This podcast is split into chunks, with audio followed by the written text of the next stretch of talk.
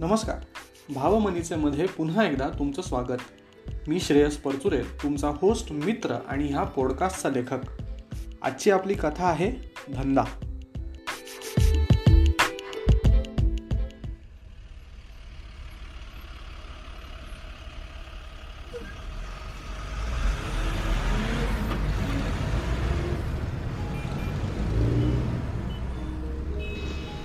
सूर्यप्रकाश आत्ता ह्या क्षणी किती अंशांच्या कोणात पडत होता हे काही ठाऊक नाही.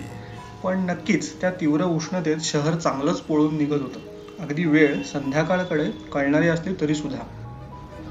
तसेही आपल्याकडे संध्याकाळ चारच्या पुढे म्हणावी की पाचच्या पुढे हा वाद आता इतका जुना झाला आहे की इतक्या अनालिसिसला वेळ द्यावा का हेच मुळे कळत नाही. तरी बरं इतक्या माणसांच्या गर्दीने भरलेल्या त्या रस्त्यावर दुथरपा चांगली मनोहर झाडं बिडं होती. त्यामुळे वाऱ्याची एखादी नाजूक झुळूक काहीशी वातावरणात थंडावा आणण्याचा प्रयत्न करतही होती. फार जमत नव्हतं तिला पण करत होती. हल्ली असं झालं होतं ना की शहरात पक्ष्यांची एकूण पटसंख्या कमीच भरत असली तरीही माणसं ती व्यस्त बाकी चांगलीच भरून काढत होती. इतकी तिथे गर्दी जमली होती आता या क्षणी. गर्दीवरचा पक्ष्यांवरचा तापमानावरचा असा बराच अनालिसिस मात्र सुरू होता त्याचा. हातात घेतलेले चणे आणि दाणे उजव्या तर्जनीने तळव्यावर असे वेगवेगळे करत असेच काहीसे त्या वातावरणाशी अजिबात तारतम्य नसलेले विचार करत तो मोकळ्या फुटपाथवरून चालू लागला. ही त्याची नेहमीची वेळ नेहमीची जागा आणि नेहमीच्याच दाणेवाल्याकडचे पुढीवर चणे दाणे उडी अख्खी डाव्या हाताच्या ओंधळीत रिकामी करून त्याने अचूकपणे दूरवर असलेल्या डस्टबिनमध्ये भिरकावली होती. नेम अचूक लागल्याच्या आनंदात तो आता जरा आडोशाला उभं राहावं म्हणून चालत एका बाजूला आला होता. जिमखान्याच्या भिंती पलीकडे न दिसणाऱ्या खेळाडूंच्या मोकळ्या आवाजातल्या आरडाओरडीकडे शांतपणे दुर्लक्ष करत त्याने पुन्हा एकदा घड्याळाकडे नजर टाकली. अजूनही रघुला यायला पाच ते दहा मिनिटं तरी नक्की होती. दर आठवड्याच्या या कटकटीचा त्याला आता जाम कंटाळा आला होता. आपल्यालाही एखादा असिस्टंट घ्यावा हा विचार त्याने गेल्या महिन्यात शंभराव्यांदा तरी केला होता. असं असलं तरीही विश्वास ह्या महत्त्वाच्या शब्दाकडे येऊन सगळं घोडं अडत होतं. पैशाच्या बाबतीत कुणाहीवर विश्वास ठेवणं त्याने बालपणीत सोडून दिलं होतं. त्यामुळे असिस्टंट नाहीच आणि स्वतःच आपलं काम करणे हा एकच मार्ग त्याला दिसत होता. अर्थात धंदा पाणी चालू ठेवायचं आणि शरीराचा पोट नावाचा अवयव भरायचा म्हणजे हे करणं क्रमप्राप्त आहे हे त्याने केव्हाच ओळखलं होतं. आता आपली एकंदर बॅकग्राऊंड बघता क्रमप्राप्त हा शब्द सुद्धा कसा काय आपल्या शब्दकोशात आहे ह्याचंही आश्चर्य वाटत असतानाच त्याने वर पाहिलं. हातातले वेचून बाजूला केलेले चणे खात खात त्याची नजर मात्र इथे तिथे फिरत होती.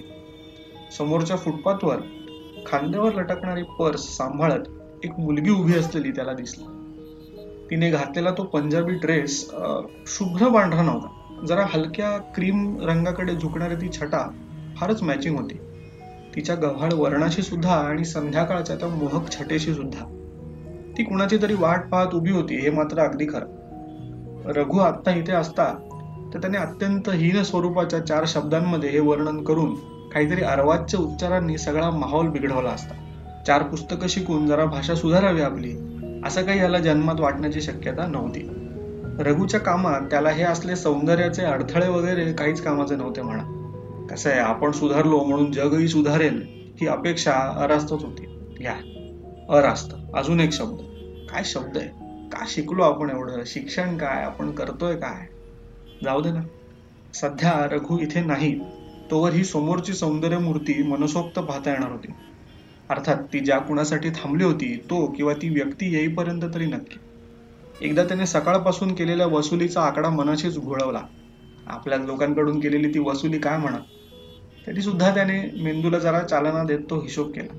हातातले सगळे चणे एव्हाना संपले होते. आणि थोडी चण्याची टरफल आणि मगाशी निवडून ठेवलेले खारे दाणेच काय ते हातात आता उरले होते.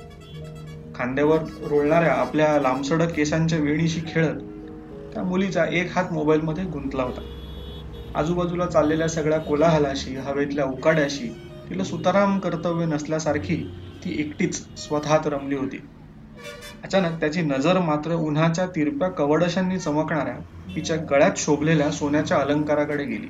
त्याच्या चाणाक्ष नजरेने ते खऱ्या सोन्याचं असल्याचं लगेच ओळखलं. तितक्याच शेजारी वाजणाऱ्या कर्कश हॉर्नमुळे त्याचं लक्ष विचलित झालं. तंद्रीच भंगली असं म्हणा ना अरे कानाची लावतो का रे माझ्या? आणि तुला एक्झॅक्टली सात मिनिटं उशीर झालाय. त्याचं काय? हो दादा. मी मी मगाशीच आलोय तुमचं ते तिकडे काय बरं म्हणता तुम्ही? ते निरीक्षण चालू होतं तेव्हा. कधीच आलोय मी? तुम्हीच समोरच्या फुटपाथकडे इशारा करत रघु रस्त्यावर थुंकला. हा हा बरोबर चल आता. आजचा धंदा किती सकाळपासून? मागच्या हफ्त्याचे किती जमले आणि आणि काय रे? ही गाडी कुठून पैदा केलीस? भाड्याने घेतली का उचलली अशीच? एवढं कुठं नशीब साहेबा? त्यात तुम्ही उरू देता का आम्हाला गाडी बिडी घ्यायला पैसे? हो का राजे? आणि रोज रात्री जी चकण्यासोबत पितो ती काय तुझा बाप स्पॉन्सर करतो का? अरे मित्रा अरे तू तर भलतच मनावर घेतलंस राव. हल्ली प्रचंड धंदा. परीक्षांचे दिवस चालू झाले ना आता. बक्कळ रिडक्शन आहे नुसत्या कॉप आहे. कोण गाईडची झेरॉक्स मारतंय कोण फुलस्केपची रिडक्शन करतंय. आणि ते क्लासेस जवळ ते आपलं दुकान टाकलं. त्याचा पहिलं सीझन ना मजा चालली आहे सध्या. आपलं दुकान त्याने प्रश्न विचारला. अहो म्हणजे? समजून घेणार आहो तुमचं तुमचं दुकान. त्यामुळे धंदा फुल दहशत भा- भाऊ आपली त्या एरियात फुल दहशत. होय. हे असले दहशत भीषत शब्द वापरलेच ना तर याद राख. बरं समोर पाहिलीच का ती आणि? काय राव दादा या असल्या शंभर दिसतात राव रोज दुकानात. पोरं येड्यावानी माग माग सगळी. त्या पोरी म्हणजे लई खर्च बघा. अहो पैसे घालवायचे तर स्वतःवर. हिच्याकडे बघत राहिलो तर झेरॉक्स कोण मारणार? बाप माझा. का तुम्ही? त्यामुळे ना भाऊ तुम्ही पण जरा लांबच राहा. आणि आणा द्या बरं ते थोडे दाण द्या- द्या चल बे पार्कच्या पुढच्या गेटपाशी चणेवाला उभा आहे त्याच्याकडून घे. चणे असते तर दिले असते. तुम्ही बी राहा. चणे का आधी खाता बरं? दाणेच उरतात मग. आणि देत पण नाही मला. ते आधी आवडतं खायचं. आवडतं त्याची मजा नंतर नीट घ्यायची. आता इथे एवढी गर्दी आहे ती सगळी मी बघून घेतली मगाशी. आणि आता ती बघ समोर उभी आहे कशी छान आहे ती बघ ती. तशीच पाहिजे आपल्याला. आधी ताडायचं सगळं आणि मग आरामात डोळ्यांनी काय म्हणतो ते नेत्रसुख ए हे धर बाबा. आजचे सकाळचे साडेसात हजार आहे आणि कालचे आणि मागच्या आठवड्याचे मिळून पुरते पन्नास आहे अजून चार साडेचार हजार होते पण ते चंदूला दिले काकूंचे काकूंची औषधं. किती वेळा सांगितलं रे तुला? मला नाही दिलेस तरी चालेल पण काकूंच्या औषधांना काही कमी पडले नाही पाहिजे. तुम्हा लोकांची पाकिटमध्ये सोडवून मेहनतीच्या धंद्याला लावतो ते तुम्ही दारूप्रेमी म्हणून करा. साल्यांनो अरे कष्टाने कमवा पण आईबाबाची काळजी घ्या. अरे ऐकतो रे बाबा तुझं मी. तो नको नकोच म्हणाला तर मी काय करू त्याला आता? आणि तिथेच दुकानात ठेवले असते तर सेफ नाही. म्हणून तुमच्याकडे ठेवा. लागले तर घेईन मागवून मी. बरं चल. गाडी आणलीस ना? एक काम कर. अरे आपकी ले जान हाजिरे गुरु. हां हां. डायलॉग मारायला जाम शिकलास तू चंदू सोबत राहून. काम कर. इकडे पलीकडे थांब गाडी चालू ठेव. इशारा केला की सुसाट जायचा आपण मी आलोच जरा समोरच्या. समोरच्या आयटमकडे काय काम तुमचं? नाही नाही रे रघु नाही. आयटम म्हणायला ते काय फळ आहे का? का बिस्किट पुडा आहे? सुधारा रे सुधारा. तू थांब तिकडे समोर आणि गाडी सुरू ठेव त्याने हातात धरलेले दाणे एका दमात तोंडात टाकले आणि तो निर्धाराने समोरच्या फुटपाथच्या दिशेने चालू लागला. आश्चर्य म्हणजे ती मुलगी अजूनही तिथे तशीच उभी होती मोबाईलमध्ये गुंतलेली. फरक इतकाच होता की तिने आता फोन कानाशी धरला होता आणि तिच्या चेहऱ्यावर कंटाळ्याचे भाव दिसत होते. लक्ष मात्र अजिबात नव्हतं आजूबाजूला. एक अनोळखी पुरुष आपल्या दिशेने चालत येतोय हे कळायला तिला क्षणभर उशीरच झाला. त्याने मात्र शिथाफीने तिच्या गळ्यातली ती सोन्याची चेन अचानक खेचली. तितक्याच अलगतपणे त्याने चार दोन उड्यातच रघुची गाडी गाठली. काहीशा आश्चर्याने पाहत असलेल्या त्या तरुणीकडे एक कटाक्ष आणि हातातली एक वस्तू फेकत तो गाडीवर बसला. चल ना बे रघु चल पळव. काही म्हणा यार. मजा आली भाऊ आज. जुना धंदा सोडला तरी जुन्या सवयी काही जात नाहीत बघ. चल चल चल पळव रघुची गाडी भरधाव होती दहा सेकंदात दिसेनाशी झाली सुद्धा. इथे ती तरुणी मात्र ह्या प्रकाराने हरकून गेली होती. गळ्यात आता नसलेली चेन आणि मानेवर उठलेला एक लहानसा ओरखाडा सोडला तर तिला बिचारीला काहीच झालं नव्हतं.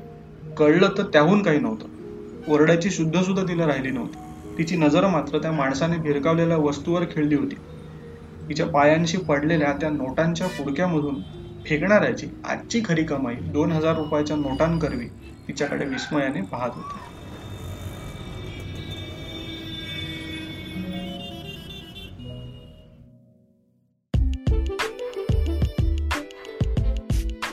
आजचा भाग तुम्हाला आवडला असेलच ही आशा आहे. तुमच्या प्रतिक्रिया आणि अभिप्राय व्हॉट्सॲप फेसबुक इंस्टाग्राम ह्यांवर मला नक्की नक्की नक्की कळवा. भावमनीचे तुम्ही स्पॉटीफाय आणि हब हॉपरवर सुद्धा ऐकू शकता. पॉडकास्टची लिंक शेअर करायला विसरू नका. भेटूया पुढच्या भागात.